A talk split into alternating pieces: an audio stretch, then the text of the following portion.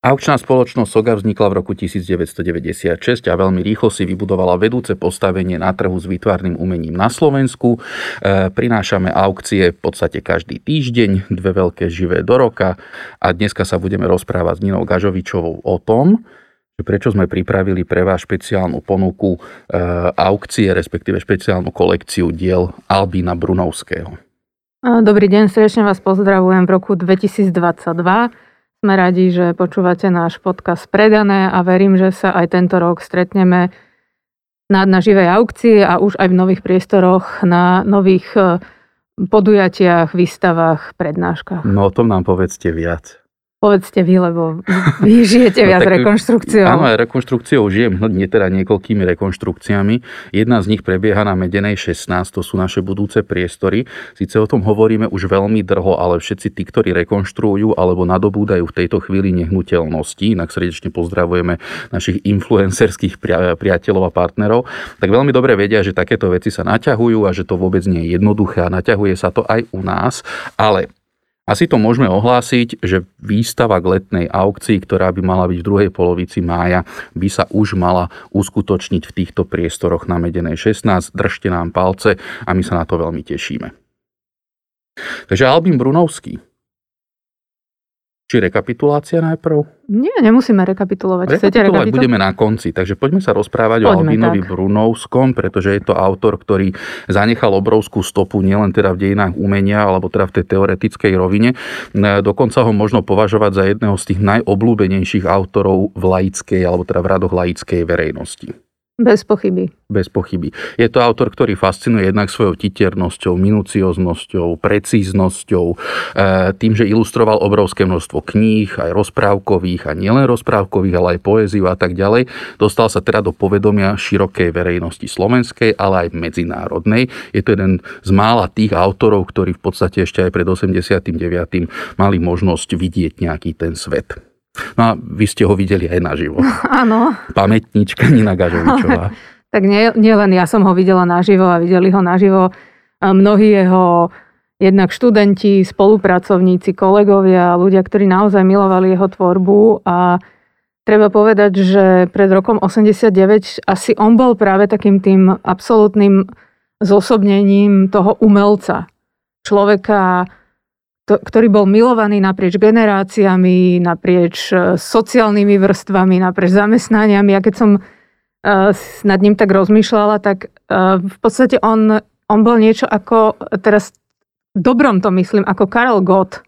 Joj. Viete, čo ty myslím? Že... A vy ho prirovnávate asi aj vzhľadom na jeho vzťah k vládnúcej, vládnúcemu Nie, to režimu. vôbec, to vôbec nie. Práve naopak, ja, ja skôr myslím, že jednak takým uh, svojou tou láskavosťou, svojim uh, akože e, nesmierne uh, takým milým prístupom k ľuďom, veľkou pokorou, tou veľkou pracovitosťou, profesionalitou,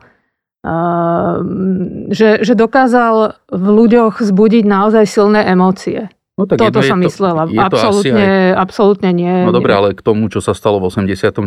s jeho osobnosťou ako takou, to, k tomu sa tiež musíme dostať, alebo respektíve spomenúť to aspoň dvoma vetami. Áno, a to je čo? No to, že po 89.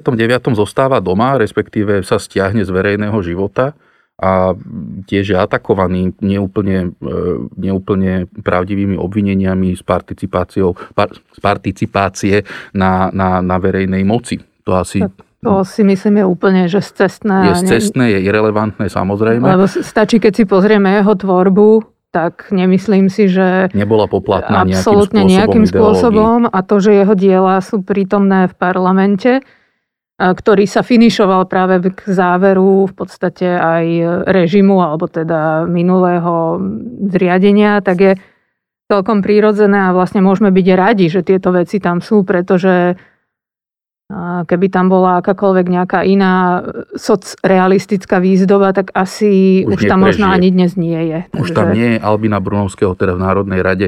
Vidieť môžete, tam zastúpený skutočne rozmernými, Monumentálne. monumentálnymi prácami. No a v súvislosti s tým asi musíme spomenúť, že teda Albina Brunovského registrujeme jednak ako grafika a potom ako maliara a práve Národná rada je e, dekorovaná jeho maliarskými prácami. No ale treba spomenúť samozrejme aj tú jeho ilustrátorskú knižnú tvorbu, známkovú tvorbu, bol tvorca bankoviek, ktoré žiaľ dlho nevydržali práve preto, že prišielo rozdelenie Československa. To bola ale, tá posledná séria. Áno, ale čo je možno dôležité spomenúť, e, keď som zase rozmýšľala, že asi o čom sa budeme rozprávať, čo budeme hovoriť, tak že tá jeho tvorba aj, aj v rámci tých bankoviek, že oni v podstate boli, a teraz zase je to slovo na použitie, že krásne. Neviem, no. či vy ste ich zažili, alebo si ich viete vybaviť. Čo? Vybaviť si ich viem, pretože zrejme tieto bankovky boli potom ešte kolkované, respektíve boli používané aj, aj, aj neskôr. Nemýlim sa. Asi, no tak Asi to, si to už takže... viete, ja som toľko mien zažila, takže... toľko režimov. Toľko zmen, vlastne... zmenu peňazí a šesť Prvá hlava štátu vo vašich pamätiach je Mária Terezia. No. E, to, čo spomínate teda, že Albín Brunovský sa podielal na mnohých veciach, e, dostáva sa do povedomia širokej plus verejnosti. takmer 30-ročná pedagogická činnosť, a veľmi sa významná. aj profesorom na Vysokej škole výtvarných umení a vytvára svoju vlastnú školu, respektíve ani nie, nie tak svoju vlastnú školu, ako, ale môžeme to volať Brunovského škola. Tak ten termín funguje a používa sa a zase môžeme si hovoriť, že je to opodstatnené, nie je to opodstatnené, ale každopádne ako pedagóg nesol veľmi silný odkaz e, prostredníctvom svojich študentov alebo aj kolegov, aj svojich um, súputníkov a teraz myslím e, aj vekových, že ne, aj v rámci, v rámci tej generácie, že to bol naozaj človek, ktorý významným spôsobom zasiahol aj do vizuálnej kultúry všeobecne nás všetkých, pretože ak si spomenieme, a možno to je zaujímavé na tých 80 rokoch, že všetky tie detské knihy typu e, modrá kniha rozprávok, zelená kniha rozprávok, potom od Perníková, Perníková chalúbka, že e, ke, keď si to porovnáte s tými inými ilustráciami alebo vôbec celkovo s tým, tým vizuálom, možno aj, aj hložníka viac menej, že zrazu tu bolo niečo strašne reálne, strašne konkrétne, niečo krásne, fantazíne, podmanivé, čomu ste mohli uveriť a, a k čomu ste sa mohli takým nejak spôsobom upnúť. Áno. A hlavne, aj preto dieťa, viete, aj preto myslím dieťa, teraz. a hlavne aj v tom období, ktoré nebolo úplne prajné. Nehovorím, že fantázii, lebo práve vtedy fantázia dostáva ako keby, že neobmedzené. Ale ten oficiálny kanál bol taký čierno-bielý, suchý, suchý a zrazu, a, a vlastne ono to je v niečom veľmi dobre, že táto forma mm, vizuálnej kultúry sa presadila. Ona táto, ešte keby sme mali byť všeobecnejší, tak práve táto forma vizuálnej kultúry sa až tak presadzovať nemusí, respektíve nie, že nemusí, ona je prítomná stále. Že ona je to ako keby ano, taký čase, paralelný svet k výtvarnému ano, umeniu alebo čase, umeniu. V čase tam cenzúry a nejakých problémových, e, čokoľvek sa riešilo, že či to není proti niečomu a za niečo, e, že tam bola veľmi dôležitá aj pozícia toho Albina Brunovska, že naozaj on mal obrovský rešpekt naprieč generáciami, naprieč sociálnymi sférami, že naozaj ho rešpektovali e, široko spektrálne aj v rámci, dobre, môžeme to povedať, že určite aj, ja neviem, či v rámci vlády alebo ministerstva kultúry, alebo proste jednoducho ľudí, ktorí boli vtedy pri moci, ale to nebolo nič negatívne, naopak. A nebolo v tom nič negatívne. Na Slovensku sú takéto veci vnímané vždy celkom, by som povedal, tak upiato až prepiato. Ano, a preto ale že... je potrebné spomenúť, že teda Aldmin Brunovský nie je komunista, alebo nebol komunista. Je to autor, ktorý naopak ešte mal aj problémy ešte v 60. rokoch e, s vtedy vládnúcou teda mocou a ideológiou. A to, čo sa stalo po 89. bolo v podstate nespravodlivé. Áno, a, a keď tu stále a dookola hovoríme o tom, že akým spôsobom sa v 60. rokoch konceptualisti upierali k vesmíru a ako po 68. sa aký, akým spôsobom ľudia vyrovnávali s tou situáciou a s tou veľkou zmenou, tak tiež si treba uvedomiť, že aj, aj Brunovský mal ten svoj únik a tým únikom bola tá príroda, to záhorie, ten fantazijný svet celkom iný, odlišný od toho konceptu, že to nebola tá cesta toho minimalizmu a takého uh,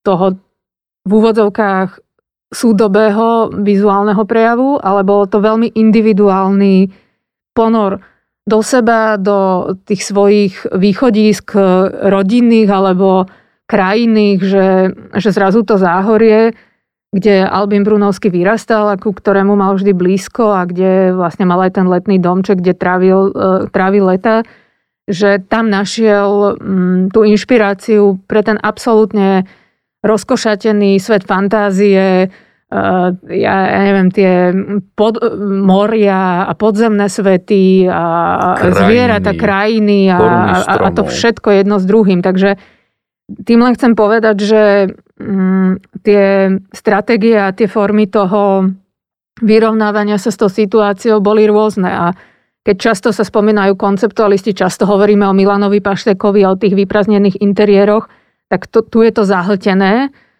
Ehm, naozaj či už ornamentami alebo nejakými fantazijnými prvkami, ale, ale tiež je to nejaká forma vyrovnávania sa s tou situáciou. No my sme to už na začiatku spomenuli, že v podstate Albin Brunovský sa infiltroval do aj verejného života tou svojou bohatou tvorbou. A ja keď som si pozrel na webe umenia, keď som si pozrel našu e, stránku, že čo sa vlastne ponúkalo od Albina Brunovského, tak v zásade jeho tvorba alebo tá, tá obrovská práca, ktorú nám zanechal mnou v podstate otriasli. Keď som si pozeral aukcie, tak na živých aukciách to bolo v podstate niekde vyše 200 diel, ktoré sa ponúkali od Albina Brunovského a na online aukciách sú to ďalšie stovky.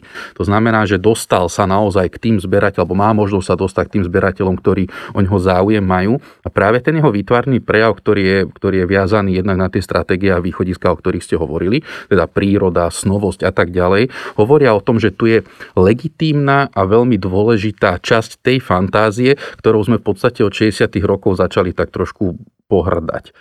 A to je ano, tá a... výtvarná, to výtvarno, to estetizovanie a ukázať to, že naozaj vieme. A Albin Brunovský mal ten talent od Boha, že skutočne vedel. Ale zase, zase, že keď som si teraz nejaké veci pripravovala a zase som nad tým rozmýšľala, tak Zase mám pocit, že slovenská konzistória, už nechcem sa opakovať, ale... Pozdravujeme slovenskú konzistóriu. Uh, že, že jednoducho surreál, surreálne východiska, viete, že to je to. Áno. No. No, sú, ale sú rozdielne sú, surreálne východiska od 60 rokov vyššie a skôr. Neviem, Či? no ja No Mám pocit, že chýba, chýba taký sviežejší pohľad na tie veci. A, tak... Ale možno ani nie, že sviežejší, ale možno odstup, že, že jednoducho uh, ťažko sa k tomu vyjadruje tým generačným súputníkom a možno chýba niekto, kto by sa na to dokázal pozrieť s tým odstupom a s uh, takým... Ale to máme vo všetkom, lebo keď si človek uvedomí napríklad, či už len Galandovcov... Počka, alebo... tak ďalšia monografia, tu teraz ja idem písať, wow. hej? Nie. tak držíme no. palce Nine Gažovičovej. E, s tým, že teda e, tento nesvieži pohľad, ktorý my máme na naše, naše výtvarné umenie, ten je typický v zásade na každú sféru nášho výtvarného umenia. Nie, ja by som povedal, že je typický pre každú sféru nášho života na nášho Slovensku. života, áno, no. tak hovoríme o provizornom Slovensku.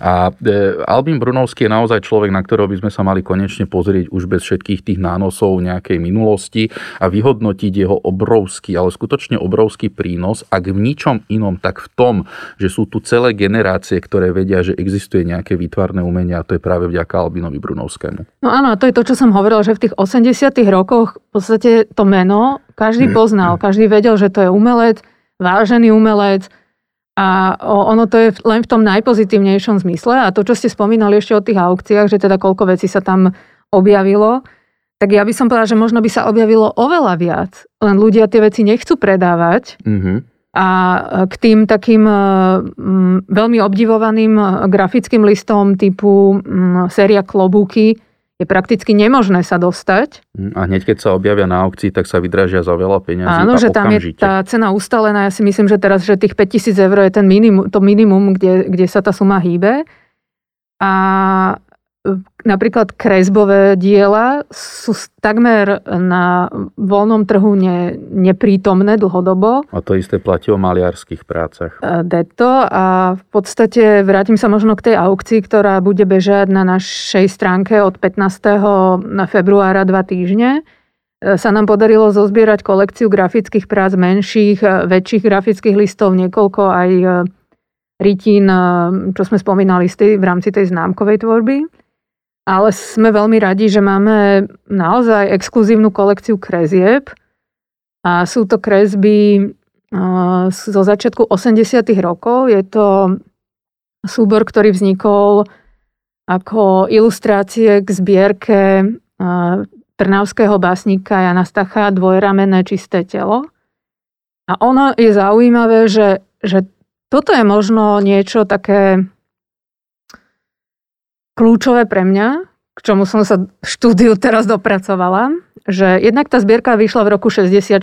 Už v tom roku Brunovský robil obálku na túto zbierku a zbierka bola opäť vydaná v roku 84, myslím, kde Brunovský ilustroval celú túto zbierku práve týmito kresbami, ktoré sú k dispozícii. A ono v istom zmysle, keď sa začítate do tej poézie, lebo som to spravila, som to, som to prešla celé, a tak e, vlastne zistíte, že tá metaforickosť toho jazyka je veľmi blízka tomu vizuálnemu zobrazovaniu Brunovského. A to, že, že vlastne, že tu bol umelec, ktorý bol hlbavý, premýšľavý a že veľmi úzko naviazaný aj na tie literárne a intelektuálne kruhy, to si myslím, že je veľmi dôležité, že to naozaj bola osobnosť, ktorá uh, ako keby išla príkladom v tom, uh, v tom intelektuálnom rozmere aj. Aj v tom no. ľudskom. A to je to, čo sa aj spätne vlastne ľudia extrémne oceňujú a pamätajú na Albina Brunovského naozaj v tých najlepších konotáciách. No existuje jeden článok v Pravde, ktorý som si tiež teraz pred týmto podcastom našiel a e, písala ho novinárka, ktorá e, písala o výstave Albina Brunovského, ktorá bola v Danubiane v roku 2020 a spomína na túto, na túto osobnosť, že teda robila s ním jeden z posledných rozhovorov ešte v, pred 97. teda pred jeho smrťou. A skutočne ten článok je postavený na tom, že to bola jedna veľmi láskavá osobnosť, veľmi príjemný človek, mimoriadne rozhladený a čo bolo v tej dobe celkom výnimočné na Slovensku, tak jazykovo zdatný, pretože hovoril plynule po anglicky, čo sa potom odráža aj na tom, že je niekoľkokrát pozvaný aj do Spojených štátov amerických, ale aj do, do Veľkej Británie, kde prednáša a robí Slovensku dobré meno, čo je tiež veľmi dôležité.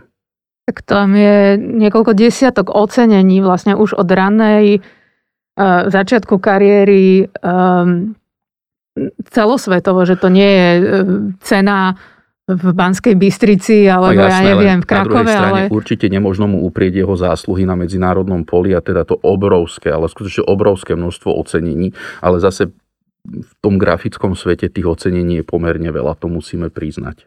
Áno. Však pravda. Áno, tak sú tie súťaže, mm, ja neviem, orientované na malé formy, väčšie formy, ja neviem a tak ďalej, ale tu, tu naozaj aj tá knižná tvorba, ilustrácia, Bíb, spoluzakladateľ Bibu, že to není na jeden podcast v podstate. Určite. Toto. No tak áno, teraz ste spomenuli BIP, to nevie, tak je to Bratislavské bienále ilustrácií, zakladá to tiež Albin Brunovský, ktorý je tiež aj sám ilustrátorom. Ale poďme sa bližšie pozrieť na tú kolekciu, ktorá čaká našich klientov, respektíve tých, ktorí majú záujem mať Albina Brunovského doma, ešte ho nemajú, alebo majú a chcú rozšíriť svoju zbierku.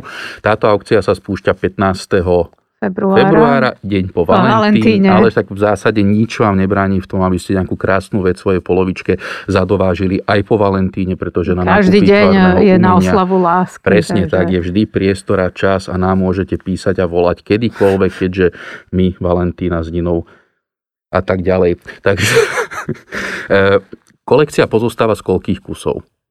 Ja si myslím, že to bude tak do 70 diel asi. Wow, to aj mňa šoko, šokovalo, lebo bol som v zásade v tomto procese ešte nie že zapojený, lebo celé to v podstate vymyslela a dala dokopy Nina Gažovičová, ale ešte... Ja som tak regi- s Luciou Ramľakovou. S Luciou Ramľakovou a ja som to tak registroval ešte pri tých 30-40 kúsoch, takže je to Tak úplne... dúfam, no teraz nech, nechcem nejak preháňať. Už aj tých 30 by bolo super, pretože Áno, tak ako tak... ste spomenuli, ľudia to nechcú predávať, nechcú sa toho vzdať a teda sú tam grafiky a kresby. Malbo asi nebudeme ponúkať, čak pravda. Nie, lebo veď za ostatných 20 rokov sa nám podarilo ponúknuť naozaj len asi na jednej ruke ano, dve až tri, dve až tri. dreva a to naozaj to drevo, jednak treba povedať, že aj preto, že naši najvyšší zákonodarcovia, ktorí vidia tieto diela v parlamente, tak chápu a majú pod, s pohľadom na tieto Sú mal by na dreve mm, pochopenie, že toto je umenie. Hm, čo by bolo, keby v našom parlamente vysel Stano Filko s Juliusom Kolerom, Peter Bartošom, alebo by tam bola aj nejaká taká efemerná inštalácia. Alebo Anna Davčíková. Alebo Anna Davčíková. Myslíte, že postavíme nový parlament? No, tento by sa zrútil pod ťarchou toho všetkého, o čom vypovedajú tieto diela, takže určite by bolo potrebné postaviť nový, ale vďaka aj za Brunovského, tak ako sme na začiatku povedali. A ak naši zákonodárci pochopia, že tento typ umenia je o niečom a že je zaujímavý, aj to bude veľký úspech, len zatiaľ ešte necítime tento Vánok z hradného kopca, ale snáď v časom. Určite sa. Určite.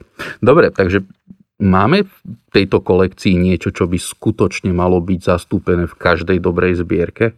Ja si myslím, že tie kresby k spomínanej básnickej zbierke Jana Stacha jednak sú veľmi charakteristické.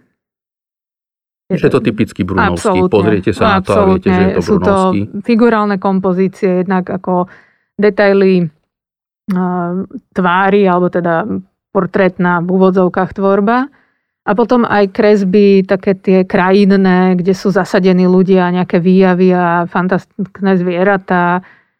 A aj možno v, v kombinácii teda s tým textom uh, veľmi silná výpoveď vôbec um, aj ľudský osud básnika Jana Stacha, ktorý akože je nesmierne smutný, smutný a ťažký. Smutný a ťažký, ťažký, no. Takže asi bolo dôležité, aby tá básnická zbierka v tej reedícii mm, vznikla, aby sa to v 80 rokoch vydalo. Ja dúfam, že to máme doma. Takže si ja to dúfam, rada že to ešte raz vyjde a potom si to zadovážim. Takže e, za mňa je to mimoriadne zaujímavá ponuka. E, asi teda tie kresby sa roztratia, myslím v tom zmysle, že neostanú ako samostatnej kolekcii. To je ale v zásade osud výtvarného umenia. Nech cirkuluje, nech sa dostáva tam, kde to bude robiť radosť. Sú tam potom grafické práce väčšie, menšie, litografie, exlibrisy, no, tie spomínané rytiny, je tam e, taká rarita, je tam e, pôvodná pozvánka na výstavu Albina Brunovského v súčasnej galerii mesta Bratislavy.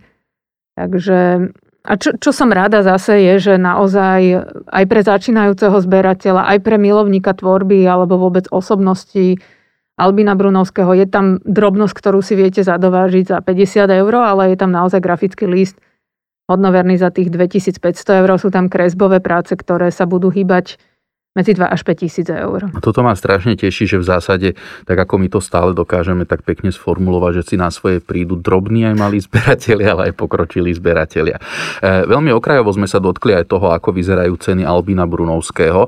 Poďme sa porozprávať o, o investičnom potenciáli tohto autora. Ja si myslím, že ak sa tu hovorí o nejakých istotách investičného portfólia v rámci slovenského vizuálneho umenia, tak tvorba Albina Brunovského je absolútne tým najlepším príkladom, pretože v zásade od 70. rokov po súčasnosť e, je trvalý záujem o jeho tvorbu. Určite sa to nezmení. A musím potvrdiť, že sme to videli aj pri tvorbe tejto kolekcie, že v spočiatku sme si mysleli, že sa nám oveľa viac vecí, hlavne takých veľkoformatovejších, podarí získať ale naozaj je to presne tak ako s galantami alebo s fúlami, že kto to má, tak výnimočne to chce pustiť. Výnimočne. No ale tak vám sa podarilo dať dokopy celkom slušnú kolekciu a veríme, že bude aj úspešná. Inak, e, ja, ja vlastne ešte, čo by som povedala, že čo je taký ten v úvodzovkách Tate efekt, o ktorom sa píše a je to taký, taký odraz niečoho, čo sa deje v štátnych inštitúciách. Skúste to bližšie popísať tým, ktorí nás počúvajú prvýkrát. Uh, ako v rýchlosti, že ak Tate ako významná inštitúcia britského a respektíve celosvetového významu vystaví výstavu, prezentáciu súčasného autora, tak sa očakáva, že tie ceny nakupovať, alebo tie ceny pôjdu zrastú, alebo sa o neho prejaví záujem. Tak ja by som možno povedala niečo o nejakom soga online aukcia efekte, pretože ak, ak by sme tak len spätne rekapitulovali ten min, uplynulý rok, tak si myslím, že práve vďaka našim online aukciám sa ceny e, grafik Ludovita Fulu z hraladiny 1000 eur ustalili niekde pri sume 4000 eur. Tvorba uh, Josefa Sušenku si myslím, že dostala sa k oveľa širšiemu publiku. A hlavne a, začal sa predávať a ponúkať áno, aj mimo našich kanálov. Takže že myslím si, že táto aukcia, verím tomu, že možno príjme opäť nových ľudí, ktorí si zadovážia dielo mm, Albína Brunovského a možno to bude mať aj ten efekt, že ľudia, ktorí tie veci majú, si povedia, že v týchto cenových reláciách ich možno budú chcieť aj ďalej e, už zobchodovať. Takže uvidíme, čo to spraví a ja verím, že ten záujem zo strany zberateľov bude. No a ja, to, ja pevne verím, že teda niektorí z našich teda záujem, alebo priateľov aučnej spoločnosti Sogasi teda nakúpia aj tie menšie formáty a začnú polovať na veľké dreva Albína Brunovského.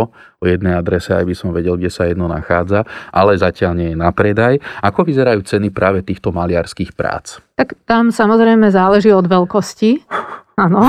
Ale a, zase aj, aj námetu. Áno, ale aj od veľkosti nielen dreva, ale aj vôbec toho maliarského pola. E, samozrejme, že také tie výpravnejšie, figurálnejšie motívy budú v zásade drahšie ako možno len taký v úvodzovkách abstraktnejší motív.